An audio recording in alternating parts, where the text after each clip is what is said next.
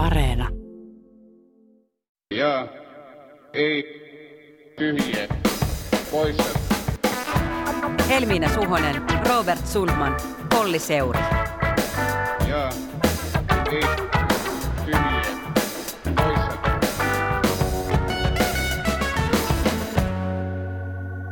Tervehdys on jälleen aika kaivaa koronapassit näytille ja nauttia reilu puoli tuntia maagista Jetp-juomaa. Seurannanne tänään minä Olli Seuri ja kollegani Robert Sundman. Näin juuri täällä ollaan. Se oli aika mallikas tommonen ensimmäinen Hyvä yritys. hyvä startti. Tota, ja vieraanamme onkin tänään aktiivinen kansalaiskeskustelija Helsingin lähiöistä Helmiina Suhonen. Tervetuloa tänne Jetp-studioon. Ai ai, kiitos, kiitos. Hei vaan, onpa mukava olla täällä. Ehdinkin tässä ihan neljä kokonaista päivää olla äitiysvapaalla, join teetä ja polttelin kynttilöitä, mutta sitten kuulkaa alkoi vähän kyllästyttää ja ajattelin, että lähdenpä tästä Pasilaan. Kulkukorttikin toimi vielä, pääsin tänne studioon. Viime viikon äh, Jetp-jakso jäi nimittäin harmillisesti sairasteluvuoksi tekemättä ja meillä jäi myös sen vuoksi pääministeri-analyysin langat punomatta yhteen sellaiseksi pehmoiseksi analyysimatoksi. Tarjolla siis nyt tarttuva ihanasti läpi viikonlopun soiva analyysi korvamato kaikkien teidän politiikan ystävien iloksi. Hei, ihan ensiksi haluan puhua kyllä tämän viikon politiikkapiirien puheenaiheesta, eli Ylen Politiikka Suomi-sarjasta. Kymmenen jaksoa, melkein kymmenen tuntia materiaalia suomalaista politiikan lähihistoriasta ja tapahtumista poliitikkojen itse asiassa kertomana ja arkistomateriaaleilla höystettynä. Tämä oli ihan täydellistä tuettua päivätoimintaa ja vierailutushoitoa töistä irtautumiseen meikäläiselle. En tiedä irtauduinko, mutta imauduin tähän sarjaan. Tykitin muutama päivänä jaksot, nämä kaikki jaksot vaan putkeen. Mutta mua kiinnostaa kuulla, mitä ajatuksia tämä sarja on teissä herättänyt. Mä myönnän, että mä en ole ihan jokaista jaksoa ehtinyt tässä töiden ohessa tai ehkä nyt työpäivän aikanakaan kuulla, mutta taitaa No se olla. Seiskan jaksossa tällä hetkellä. Joo, joo, tähän ei ole saanut käyttää työaikaa näiden jaksojen katsomiseen. No Hmm. siis ehkä päällimmäinen tunne, mulla itsellä on vähän yllättäen kateus. Eh, Kateus siitä, että jotkut kollegat on saaneet poliitikot puhumaan niin, että ne kuulostaa ihmisiltä. Ja siis mä varmaan sen täällä aiemminkin joskus sanonut, mutta toistan pointtini, että se mikä on niin kuin uutistyön rytmissä vähän epäkiitollista on se, että poliitikoilla lähtee hirveän helposti niin kuin levy soimaan. Mm. Että tällaisissa nope, nopeissa haastattelutilanteissa kysymyksiin ei, ei oikein kunnolla vastata asioista, ei puhuta, vaan sen sijaan hoetaan näitä sloganeita. Ja, ja tota, kun me kuitenkin kaikki tiedämme, että poliitikot ovat ihmisiä ja joskus paljastavat myös sen puolen itsestään, niin musta on kiva nähdä, kun kerrankin myös jossain sisällössä tai TV-ohjelmassa, niin poliitikot ovat ihmisiä ja, ja siltä näyttävät ja kuulostavat. Ja tämä nykyajan aitouden vaatimus, niin mun mielestä se vaikutti niin kuin aidolta, Niin, mitä he kertovat. niin. Ei niin kuin viestintä. Ainakin Pointsikoita. pääosin. Niin, ainakin pääosin, Pääosin. joo. Et, et Mm. Mulle tämä formaatti on kiehtovi just kun puhutaan selkeästi menneestä, Mm. eli kyse on muistelusta. Vähän sellaista asioista, joihin on riittävästi joko ajallista tai joissain tapauksissa henkistä etäisyyttä. Se näkee ja kuulee, kuinka tietyillä haastatelluilla on aito tarve tulla kuulluksi. Ja ehkä päästä sanomaan viimein se sanottava, joka ei sopinut siihen uutishetkeen, sen Niin, uutistoimittajan just näin, tai uutistoimittajien mikkimeren edessä. Voi, olla, että myös aika on tuonut perspektiiviä ja ihminen näkee asiat paremmin. Mutta tämän vastapainona on sitten semmoinen vaikea, vaikea, vaikea, vaikea taso, jossa asia on vielä kipeä liian lähellä, sitä ei ole käsitelty kokonaan, jolloin lopputulos on joka, joko sellaisia nollakommentteja. Mä ajattelen, että se hieno populismijakso esimerkiksi heikkeni huomattavasti, kun lähestyttiin tätä päivää. Et siellä se levy lähti soimaan. Et nämä jutut on kuultu kyllä A-studiossa ja A-talkissakin, osa niistä. Mm. Mutta sitten on semmoinen järkyttävä hieno voima, mikä on televisiossa, kun joku asia on niin kuin pinnan alla edelleen vaikea. Et sanoja ei oikein ole ja tässä suosikkikohtani on se Anneli Jäätteenmäen haastattelu, jossa hän kertoo, miten pääministeri ero ja siihen liittyvät tapahtumat on hänelle itselleen vaikea asia ja hän sanoo, se on pistetty tuonne syvälle eikä sitä ole käsitelty. Joo, ja, ja tämähän on sellainen asia, minkä jäätteenmään tuntevat kyllä kertoo kysyttäessä, että hän, ei puhu tästä asiasta, mutta siinähän just se haastattelussa se pointti oli nimenomaan näyttää sitä haastateltavaa siinä kuvassa Mm. pitkään ja, Mm. ja se niinku tuntui ihan eri tavalla ja silloin tuli just se, mu- muistin, että mi- miksi niin vaikka niin usein ajattelenkin, että olisi se vaan helppo kirjoitella näitä juttuja, niin muistin, että miksi televisio on myös niinku hyvä väline. Että tos, tossahan se niinku välittää ihan eri tavalla sen. Se itku ilman kyyneliä. Niin, just sen. Ju, sehän se oli, niin.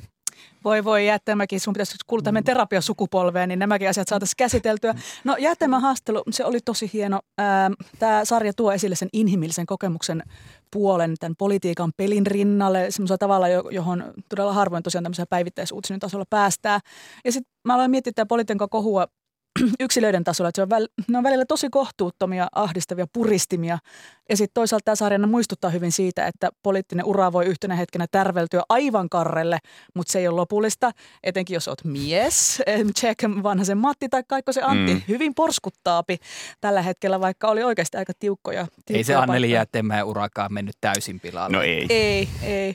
Ja mä pohdin tätä sarjaa myös ammatillisesta näkökulmasta, että mediana sitä on tietenkin näissä prosesseissa mukana luomassa sitä puristinta, johon poliitikot joutuu sen Vai olemmeko me se puristin? Puristin niin. olemme me. niin, ja sit, et itsekin on osa sitä koneistoa, joka tekee politiikasta välillä aivan läkähdyttävää. Enkä mä tarkoita tätä pohdintaa sillä, että valta, valtaan pitäviä pitäisi suhtautua säälien tai ymmärtäen. Heidän toimia pitääkin läpivallasta tarkasti kysyä ikäviä kysymyksiä, mutta jäin pohtimaan, miten myös miten paljon me mediassa voisimme tehdä toisin, ettei politiikasta selviää vaan ne tunteettomimmat kovikset tai sellaiset, joiden elämässä ei ole tehnyt, niin kuin, joku ei tehnyt yhtäkään virhettä, niin semmoiset pärjäisi jotenkin politiikassa. Tartutaanko me olennaisiin asioihin, millä volyymilla jotkut asiat uutisoidaan. Ja toisaalta jotain muutostakin on ehkä pikkuhiljaa havaittamassa. Esimerkiksi sotkut alkaa ehkä olla vähän sellainen elämän osa-alue, että niissä ehkä, ehkä käytetään tarkempaa harkintaa kuin ennen, että onko se poliitikon työkannalta olennaista tai kertoa tämmöisiä. Ei ole niin moraalistinen sävy, että niin. ehkä se on vähän niin kuin heikentynyt mut, mediassa. Kyllä mä ajattelisin, että aika paljon uutisoidaan siitä huolimatta riippuu varmaan vähän mediasta, siis kyllähän edelleen varmaan seiskapäivää tarttuu näihin, mutta sitten, että Yle tarttuu johonkin henkilökohtaiseen kohuun, niin kyllä sitä ehkä pohditaan vähän tarkemmin, että mitä niistä kerrotaan. Niin, mutta varmaan siihen on vaikuttanut siis median asenteiden muuttumisen lisäksi, siis, tai siis median asenteisiin mm. on muut, vaikuttanut nämä yleiset asenteet, että kyllä mä niinku uskon, Maailma että ympärillä just muuttuu. näin, että mm. ja ihmisten käsitys vaikka siitä, että millaisia ihmissuhteita tai millaisia ihmissuhdekuvioita toisilla ihmisillä voi olla, niin nekin muuttuu ja on muuttuneet aika itse asiassa hurjaa vauhtia. Niin, mikä on skandaali niin sanotusti. niin jotenkin tämä sarja onnistuu olemaan myös siinä mielessä ajankohtana, että siinä puhutaan ja avataan kiinnostavasti sitä, mitä entiset pääministerit ajattelee pääministeriydestä. Lähinnä se viesti siellä on, että ei koskaan enää. Se ajanjakso elämässä mm. oli kuormittava, yksinäistä, raskasta, suoraan sanottuna ihan hanurista. Ja niin se hirveä niin, huojennus, mikä just helpottunut, kun se loppuu. niin. Että se oli niin kuin elämän hirveintä aikaa. Jostain syystä ihmiset kuitenkin hakeutuu tähän positioon. Tämä on mulle mysteeri. Harmi, että muuten Paavo Lipposta ei saatu tästä aiheesta puhumaan. että, että oliko se hänelle huojennus päästä irti. Niin. Päästä Hän irti. On ainoa, joka niinku ehkä on nauttinutkin tästä. Tämän osalta mua harmittaa, ja ehkä isoin aukko tässä sarjassa on siinä, että Juha Sipilä ei ole ilmeisesti halunnut avata tuntojaan tämän asian osalta. Olisi ollut tosi mielenkiintoista kuulla just hänen ajatuksiaan. Aika traumaattisestakin hallituskaudesta varmasti. Mä toivon, että se aika toivottavasti tulee, että hän avaa jossain vaiheessa tätä. Ja, mutta näitä entisten pääministerien kommentteja mietin, kun seurannut tätä tämän hetkistä julkista keskustelua siitä, millaisia odotuksia pääministeri-instituutioon kohdistuu ja miten pääministeri olisi hyvä käyttäytyä, viestiä tai käyttää aikaansa. Niin siis oikeasti pelkästään näiden viime viikkojen valossa just Sanna Marinin haastattelupätkät on tosi kiinnostavia. Kyllä, joo. Ja nämä haastattelut on tehty ennen viime viikkojen kohua, mutta nämä Marinin kommentit osuu mun mielestä todella hyvin yksin sen kanssa, mitä nyt on meneillään. Mä keskeytän nopeasti joo. ja muuten toteen, että mä luulen, että ne on, ne on tota, tehty kuitenkin – niin kuin tässä hyvin lähellä tätä syksyä. Okay. Ja, ja musta tämä on mm. kyllä myös kiinnostavaa, koska tota, mä luulen, että ne kommentit olisi voinut olla vähän erilaisia, jos ne olisi tehty vaikka ö, just koronan alettua. Musta niissä näkyy se tavallaan tämä niin kutsuttu uusi, uusi Mariin, jos tällaista käsitettä voi käyttää. Politiikan rikostutkijat ovat hu- huomanneet, että kannattaa kiinnittää huomiota muun muassa Marinin hiustyyliin, Aa, joka niin, voi tota, antaa joo. vinkin ajankuvasta. Just, nä, just näin, joo. Kyllä, niin. ennen, ennen kampauksen niin. uusimista. Mm, kyllä. Joo, hän myös kommentoi tässä sarjassa, että on hämmentävää, miten media tulkitsee jokaisen someraapaisun takana olevan jonkinlaisen suuren suunnitelman, että kaikki on jotenkin isompaa imagon rakennuskampanjaa. Hänen mielestä on hämmästyttävä tulkinta. Ja hänestä tällaista mitään masterplania ei ole. Ja hän myös puhuu siinä, että itseen kohdistuva kritiikki tuntuu erityisen kohtuuttomalta silloin, kun takerrutaan pieniin asioihin ja halutaan tahallaan ymmärtää väärin. Ei haluta nähdä, että kaikki meistä on ihmisiä. Tämä on kiinnostava kommentti, kun miettii pääministerin ympärillä pyörinyttä keskustelua keskustelua ja että tänäänkin siis Ilmari Nurminen käytti tätä tismalleen samaa argumenttia että tuossa Hesarin haastattelussa, että on ollut raskasta ja ihmisiähän tässä vaan ollaan. Mä alan taas rakentaa tästä tämmöistä mm. viestintästä, niin, suurempaa viestintästrategiaa niin. ihmisyydestä, mm, vedotaan kyllä. ihmisyyteen.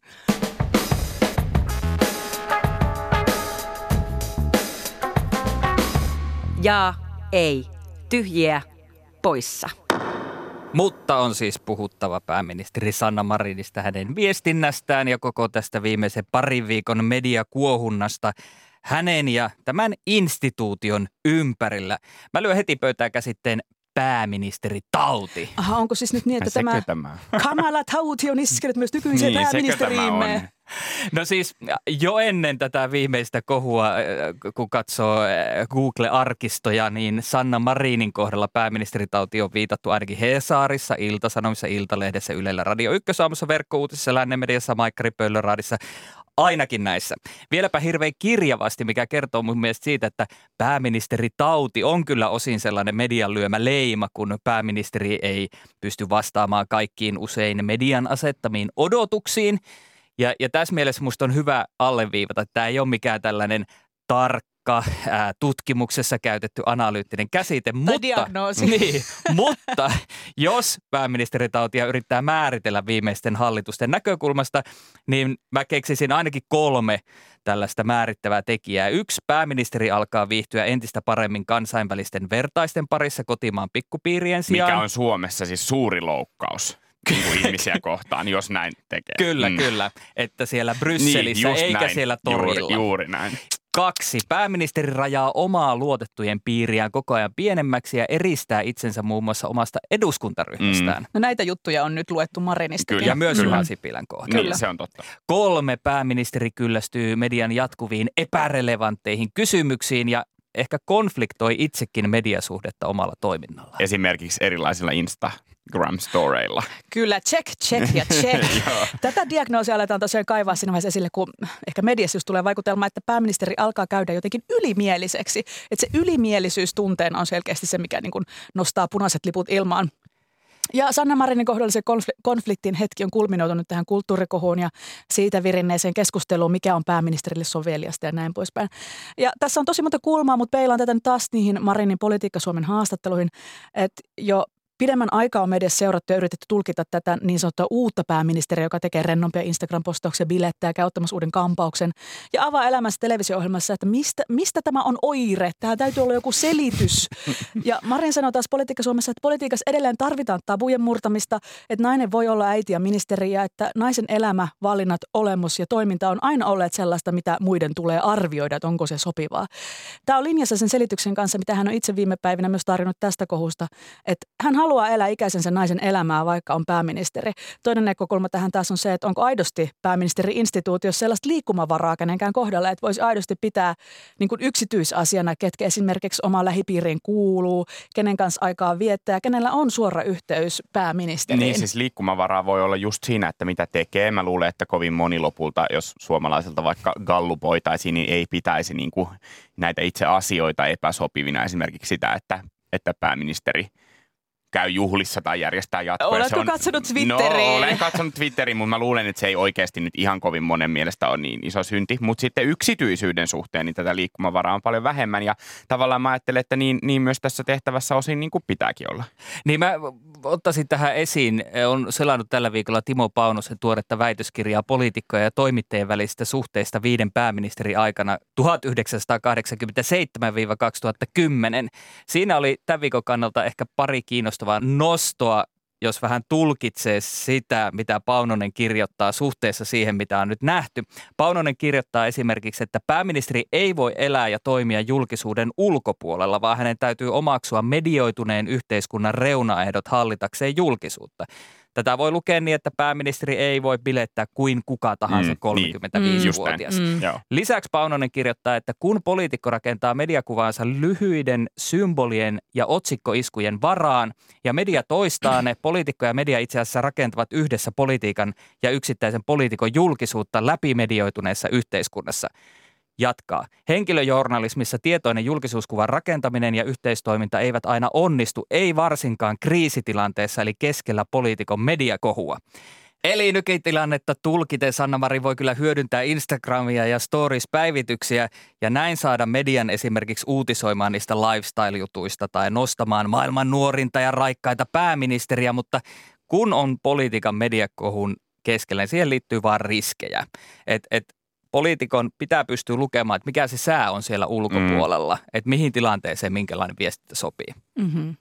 Et jos esimerkiksi ajatellaan tätä tilannetta, mikä viime viikon lopulla oli, kun niin sanotusti kaikki mediat kirjoitti analyysejä pääministerin viestinnästä, vapaa-ajasta tai mediasuhteista, niin pääministeri oma Instagram Stories-päivitys ei ollut ehkä omiaan laskemaan niitä kierroksia. Ja tästä mm. päivityksestä mä haluankin puhua. Eli olen just Vielä nyt semmoinen boomeritoimittaja, joka puhuu boomeripäivityksestä. Ja Mut kysyy ja ja puhuu kysyy ja ja, puhuu ja ai, ai, ai. Siis pari viikkoa sitten me käytiin täällä, ja nyt mä oikein oikasin itseni tuolla tuolilla. Siis pari viikkoa sitten me käytiin täällä studiossa tämmöinen suuri Instagram-keskustelu, jossa väitimme, tai ainakin minä väitin, mm.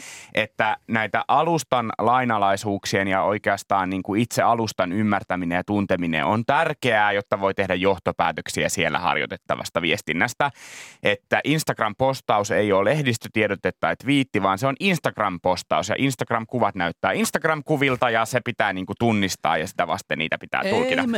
No niin, kiitos. No sitten lauantaina pääministeri Marin tosiaan postasi Instagram-storinsa kuvan hänestä ja Ilmari Nurmisesta niin, että taustalla soi ja, ja siksi myös kuvaan tekstittyi Benjamin Peltosen Boomeri-biisi, jossa lauletaan siis, että hei Boomeri, jäitä hattuun ja ota Ota kuulimmin. Mm. Tämä herätti kaikenlaista keskustelua, oli kommentteja, joissa tätä ehkä vähän tahallisen typerästikin koitettiin tulkita jonkinlaiseksi niin kuin veetuiluksi vanhempia ikäluokkia kohtaan, tai niin kuin vähän tämmöiseksi, että kuka ajattelee veteraaneja, mikä oli ehkä vähän niin kuin hämmentävää.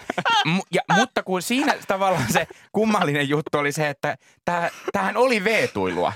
Siis, mutta ei, ehkä enemmänkin niin kuin mediaa ja Marinin vapaa-ajasta tehtyjä niin kuin juttuja kohtaan. Ja- Ja media ei halua niin kuin olla silleen, että, että on niin pikkunahkaista, että, että otan tämän veetuilun veetuiluna, Niin. niin. vaan, vaan tulkitsen tämän veetuilun veetuiluna. Ja, Jollekin ja, muulle. Jollekin muulle Niin. ja heidän puolestaan olen nyt huolissaan. Se oikea kysymys hän olisi ensinnäkin Marin ollut se, että anteeksi, mutta veetuiletko sinä meille? Ja hän olisi vastannut varmaan, että kyllä, koska sunnuntaina Marin sanoi Ylen pääministerin haastattelutunnilla, että tämä nimenomaan oli jonkinlainen kommentti hänen vapaa-aikaansa koskeviin juttuihin, kun kaikista nykyään niin herkästi loukkaannutaan, sanoi Marin, mikä on aika kiinnostava lausunto itsessään. No onhan se kiinnostava, koska mm, perussuomalaiset aivankin ovat joskus tällaista lausuntoa käyttäneet, kun ovat jo törttöilleet. Niin, että kaikesta loukkaannutaan. Miksi loukkaannutaan? vaan. Niin, just tää. Se oli joke. Taju, tajutkaa joke.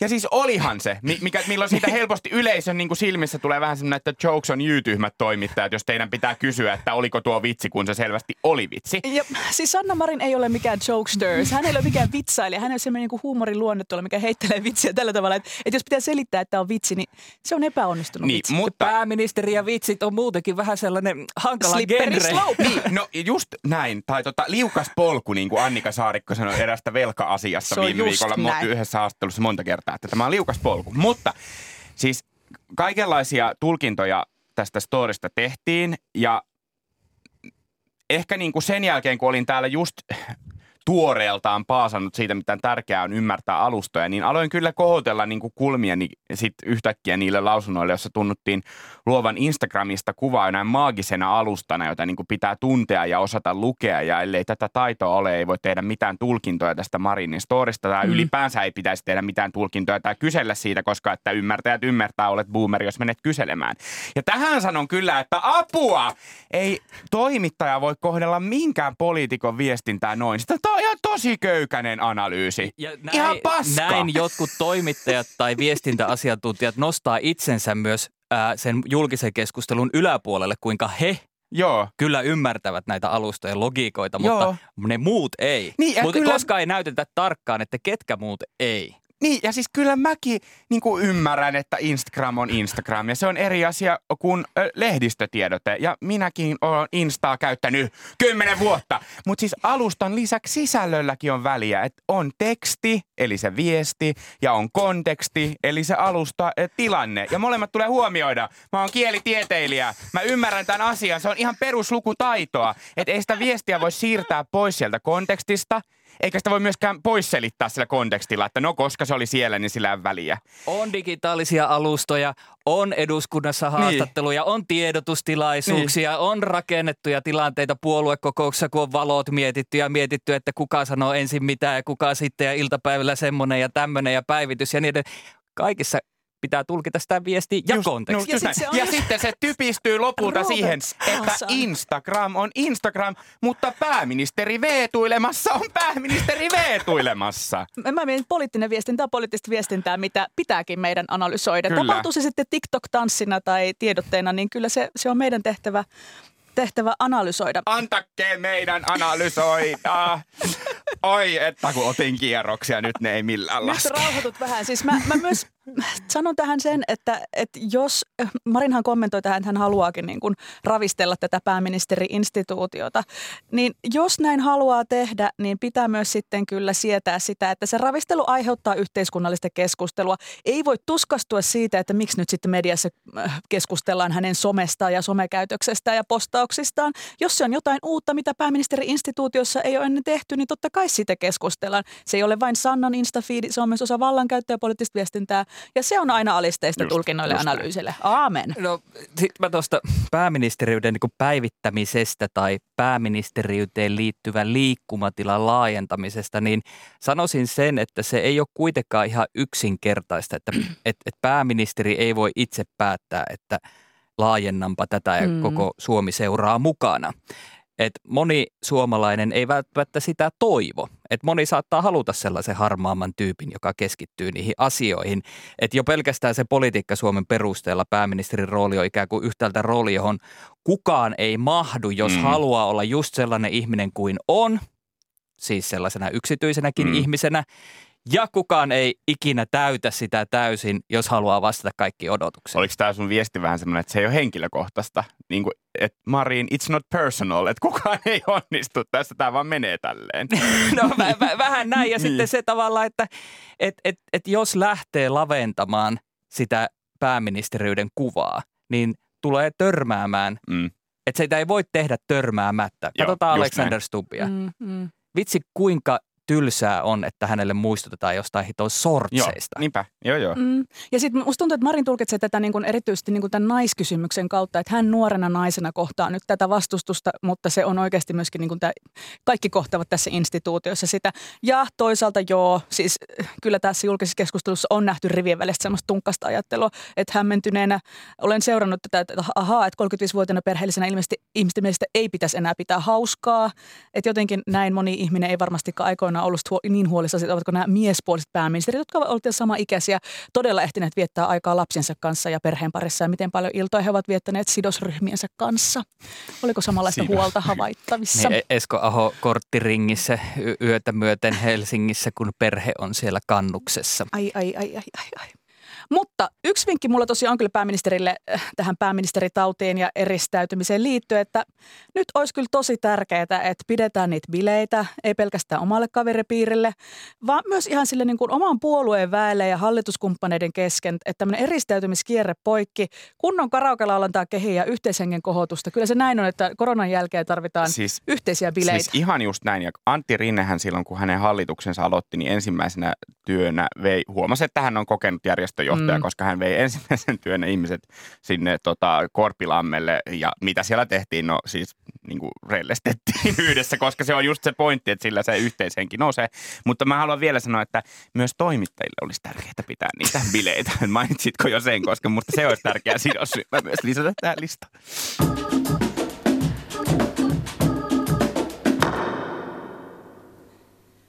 Mä jäin pohtimaan pääministerin ja hallituksen asemaa myös entisen pääministeri Alexander Stubbin erään Politiikka Suomen jakson kommentivalossa. Hän sanoi jotakuinkin niin, että etenkin silloin on pääministerinä tosi yksin, jos yhteistyö valtiovarainministerin kanssa ei toimi. Hän viittaa tässä oman kokemuksensa pääministerinä, miten silloinen valtiovarainministeri Antti Rinne ei ollut mikään joukkuetoveri ehkä, vaan Stubbin mielestä Rinne oli epäluotettava peluri, joka vaan hiekotti hallituskumppaninsa sen, minkä kerkesi. Ai se oli kyllä melkoista aikaa se hallituskauden se loppu. oli. Ai, ai, ai, ai. Välit on edelleen ilmeisen viileät, mutta tämä oli minusta kiinnostava mittari myös tässä Sanna Marinin kohdalla, että miten yksin hän on hallituksessa, jos mittarissa, mittarina on tämänhetkisten su- suhteiden tila keskustalaisen valtiovarainministeri Annika Saarikkoon. Marinilla oli ilmeisen hyvä meininki Matti Vanhasen kanssa, yhteistyö sujuu silloin tosi hyvin. Ja sitten taas Katri Kulmunin kanssa luottamus oli aika ohkasta. Muistatte varmaan uutisoinnin siitä, miten Marinin väitettiin kutsuneen Kulmunia maan vaivaksi. Mutta entä tällä hetkellä Saarikon kanssa? Millaiset välit heillä on, Robert? Ah, no kiitos. No mä tulkitsen kyllä, että ihan asialliset välit. Mä en, Mm. mm. en, en halua liikaa niin kuin, taaskaan viitata aiemmin sanomaani, mutta ei ehkä niin kuin, ylipäänsä hallituksesta tai, tai politiikasta puhuttaessa musta tarvitsee aina käyttää niin kuin, vertauskuvia sieltä romanttisten parisuhteiden maailmasta ja puhua parisuhteen tolasta tai, Järkiavioliitto. tai näistä avioliitoista. Et ehkä kyse on niin kuin, tämmöistä liikekumppanuudesta tai Niin. liikesuhteesta ja eik- eiköhän ne ole niin kuin, siinä mielessä ihan kohtalaiset. Mä totta kai ymmärrän, että näiden viime viikkojen kuohujen jälkeen erityisesti puolueiden niin kutsutuilta kentiltä on saatavissa äkäisempiä lausuntoja. Se kuuluu asiaan, mutta sehän ei, ei vielä tarkoita sitä, että nyt kaikki jotenkin vihaisi toisiaan. Ja, tässä Ja olisi ehkä ne on varaventtiilejä, että Niin, sieltä ne kaksi niin. kansanedustajaa möläyttää jotakin ja se kuuluu Eikä nyt siihen. Joinkin anonyymeihin Eräs keskustalainen edustajiin. aktiivinen keskustelija muun muassa. Mä panin merkille, että Saarikko olisi voinut kurmottaa Marinia tässä kulttuurirahakohussa julkisuudessa tahtoessaan vielä kovemmin, mutta selkeästi pidättäytyi. Koska varmaan ymmärsi, että Mm. mitä siinä voittaa sitten. Ei Näinpä. varmasti mitään voita. Näinpä, ja kertoo minulle siitä, että jonkinlaista yhteistyöhalua edelleen on. Mutta vaikuttaa kyllä siltä, että aika odottavaiset tunnelmat on hallituksessa kevään suhteen. Keskusta ja demareiden välillä ahdistaa nämä talouspoliittiset kysymykset. Marin on esimerkiksi esittänyt kehysmenettelyn uudistamista, että vihreät investoinnit voisi olla kehysten ulkopuolella ja sitten demarit jaksaa säikytellä näillä eläkeavauksillaan. Mutta Vaikeaa kevättä povataan jälleen. Hallitus on sitoutunut 370 miljoonaa euron leikkauksiin vuodelle 2023. Good luck with that. Sitten on vielä keskusta ja vihreiden vääntö keväällä siitä, onko hallituksen ilmastotoimet riittäviä. Mm, siinä myös Listaa aika pirullinen riittää. aikataulu, kun ensin, ensin kaikki, menee, kaikki aika menee aluevaalien tekemiseen ja sen jälkeen pitäisi nopeasti neuvotella loppuun nuo mainitsemasi, että kyllä tässä voimme nyt politiikan toimittajina ennustaa vaikea riihtää. On, on luvassa vaikea riihtää. kyllä se on erittäin vaikea se. Hajoako hallitus? Niin, hajoaako se No hallitus? ju, just, just tämä, että mulla ei hirveästi sanottavaa Saarikon ja Marinin suhteesta, mutta mä, Niin. mä oon nyt miettinyt sitä, että onko niinku just politiikan journalismi tämmöinen uusi horse race, kilpailun näkökulmaa korostava journalismi, niin, niin onko se tämmöinen äh, kaatuuko hallitus, kuka vie ketä hallituksessa tyyppinen journalismi. Et jos- Mopen osa. Mopen osa kyllä. Et jos sitä katsoo just meidän ihan jet-jaksojammekin meidän näkökulmasta otsikkotasolla taaksepäin, niin kyllähän tätä on meilläkin, että politiikan journalismi kietoutuu hirveän helposti sen ympärille. Millaisia kompromisseja SDP tukee, mitä keskusta ja vihreät, ovatko ne nokikkain ja miten pahasti, miten hallitusta tai sen osapuolia horjuttaa kannatuksen nousut ja laskut, miten kokoomus tai perussuomalaiset ei, että mitä aja, politiikkaa he ajavat vai asemoivatko he itseään jo seuraavia vaaleja Mm. tai kumppanuuksia ajatellen. Kuulostaa tosi hyviltä nämä kaikki teemat. Ihan tästä musiikkia No tämähän on just tämä, että kun mä sanon tämän ääneen, niin ei mulla ole mitään yksilitteistä vaihtoehtoa, että, Niin. että annettaisiin kansalaisille parempia eväitä keskusteluun yhteiskunnan keskeisistä ongelmista ja niiden ratkaisuista, koska niin kuin tämmöisellä kilpailunäkökulmallakin on varmasti väliä ja tämä on osin sitä, mitä meiltä toivotaan myös. Niin mun Mikä mielestä... kiinnostaa. Niin, siis täm- Katsopa niitä substanssijaksoja ja kuuntelijalukuja. No olinkin juuri tulossa tähän, että mun mielestä niin tämmöinen niin kutsutun horse race journalismin kritiikki on aina ihan tosi kohdillaan, ja, mutta silloin tulee just tämä, että on hyvä kysymys, mitä, mitä tilalle. Et kyllähän mä voin, Ja tämä ei ole semmoinen tyypillinen horse race mun mielestä, että Ei, tämä on musta vähän niin kuin niin Gallup, evoluutiossa niin. vähän niin kuin Joo. mennyt siihen, Mm. että meillä on tällä hetkellä äh, tämän hallituksen kanssa erityisesti tämän kaltainen tapa. joo, ja siis tota, äh, Mutta kyllähän me voidaan, mehän voidaan niinku just vaikka JETP-jaksot laittaa semmoisiin luokkiin, että toisella puolella on nämä niinku tämmöiset polisyjaksot, joissa käsitellään just vaikka eläkejärjestelmää. Politiikan sisältöä. Niin, niitä sisältöjä, että on niinku eläkejärjestelmää tai, tai Sosiaaliturvaa. sosiaaliturvaa, kaikkea niinku tämmöisiä, että mistä tässä nyt onkaan kyse. Ja sitten meillä on näitä ää, politics-jaksoja, joissa sitten puolueita, hallitusta ja kaikkea tätä niinku meininkiä ruoditaan. Ja tota, siis jälkimmäinen myy. Mm. Ja, ja, ja siksi sitä varmaan tehdään, mutta toki senkin tekeminen on niin kuin tavallaan kiinnostava haaste. Mä ajattelin, että siinäkin voi olla hyvä ja, me, ja voidaan kehittyä siinä. Mä toivon, että me onnistutaan nimenomaan siinä, että me osattaisiin suhteuttaa sitä, että kaksi ke- keskustan rivikansanedustajaa saattaa ehkä hakea itselleen näkevyyttä demareiden talouspolitiikkaa dissaamalla ja se ei vielä tarkoita sitä, että nyt on ihan kauhea kriisi. Ja että tämä ei ole niinku musta ja valkoinen Niin. alue, vaan No, tässä sekin niinku vielä. py- pystytään sekoittamaan. Kun kä- käsitellään politics, niin siellä voi olla poliisi. Ja Joo. sitten ehkä poliisia voidaan vähän niin kuin sillä politiksilla vähän niin kuin mm, mausta. Mausta. Mausta, just näin. Joo. Ja eihän nämä nyt oikeasti toisaalta mistään tyhjästä synny. Et politiikan sykli on tällainen, että yhden hallituskauden aikana vaan tapahtunut ja hirveästi. Et ensimmäisenä syksynä hallitus oli kriisissä ja pääministeri Rinne eroaa. Sitten on valtiovarainministeri Kulmunin kriisi ja ero. Hallituksen poikkeuksellinen budjettiriihi, jossa käydään lähellä sitä, että hallitus hajoaa. Et on vaikea olla vähän niin kuin uskossa luja, jos sieltä hallituksesta de facto viestitään, että vaikeaa on niin kuin joka kvartaali. Ja joku koronakriisikin oli välissä. Ai niin joo. Keskustelu päättynyt. Ja ei. Tyhjiä poissa. Ja on aika tempaista jälleen JETP-kysymykset. Enää se ei ole Helmiina Suhonen, joka pääsee tätä avaamaan. Näihin siis vastataan joko ja, Sait ei, tyhjä tai osa. poissa. Mutta minä aion silti kysyä ensimmäisen kysymyksen ja Ole jatkan tässäkin Sanna Marin teemalla. Nimittäin pääministeri vieraili tällä viikolla Berliinissä ja tapasi muun muassa väistyvän liittokanslerin Angela Merkelin. Tapaamisten yhteydessä puhuttiin Suomen ja Saksan välisistä suhteista, EU-politiikasta, Puolan tilanteesta ja ilmastoon sekä energiaan liittyvistä kysymyksistä, mutta tapaamisesta otsikoihin tietenkin nostettiin tärkein. Marin vei Merkelille läksiäislahjaksi Suomesta ö, Oiva Toikan suunnitteleman lasilinnun. Kysymys kuuluukin ja ei tyhjää tai poissa. Veisitkö sinä väistyvälle liittokanslerille tervehdykseksi Suomesta Toikan lasilinnun? No, mulla on semmoinen hämärä muistikuva, ja mä en ole ihan varma, että onko tämä totta, mutta että me puhuttiin joskus muinoin Jetpissä Antti Rinteen pääministerinä antamista tämmöisestä vastaavista tuliaisista jollekin mm. jollain vierailulla. Ja sitten joku kuulija kommentoi sitä ja laittoi sitä viestiä, että miksi te tolla tavalla niin kuin naureskelette, että ihan hyviä lahjoja ne oli. Mulla on niin tämmöinen muistikuva, niin siksi mä vastaan nyt, että mä oon pois. Mä en kommentoi näitä lahjoja. Mä uskaltaudun kuitenkin kommentoimaan ja sanon ei, jos haluaa antaa jotain todella suomalaista ja keskiluokkaista, niin kyllä se on mariskooli Das eikä oiva Mariskool! lasilintu. Se on ihan varmasti saksaksi. Das Maris Kohl! Kyllä, kyllä. Ja Merkelille olisi tietysti antanut Saksan värissä mustan, punaisen ja keltaisen mariskoolin sekä sinisen ja valkoisen mariskoolin, jotka Frau Merkel voisi laittaa sitten takapäälle loma-asunnollaan Hohenwaldissa. Hohenwald!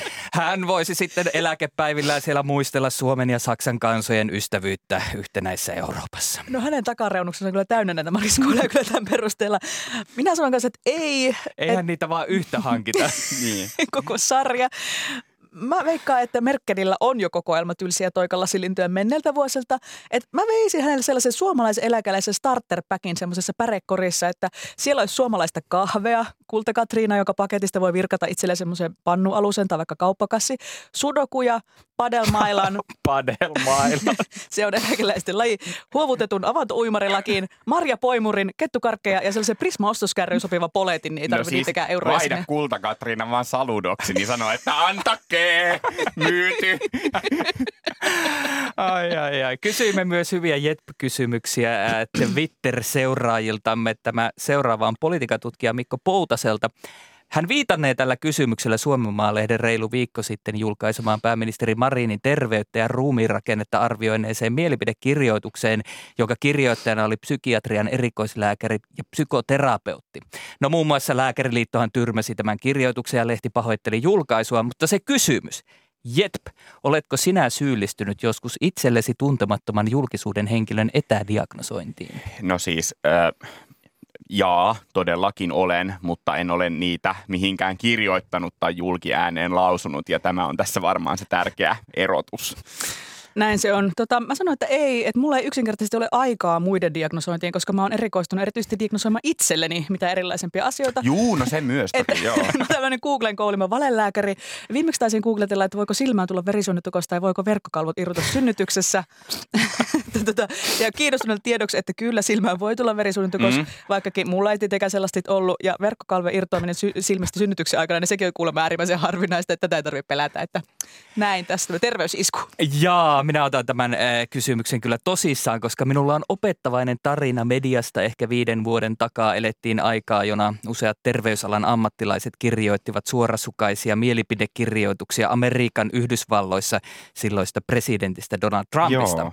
On hyvä muistaa, että Sanna Marin ei ole ensimmäinen tällaisen kohteeksi joutunut. Ja mä siis itse häpeäkseni sanon tässä ääneen, soitin Pekka Saurille, joka on psykologi ja kysyin, että voisiko hän pohtia tätä asiaa, että kun tällaisia analyysejä tehdään ja ehkä siinä sivussa hieman myös kommentoida mahdollisesti Trumpin mielenterveyttä haastattelussa. Hän kieltäytyi ja kieltäytyi niin selkeästi ja painokkaasti, että tajusin, miten typerä kysymys se minulta median edustajana oli.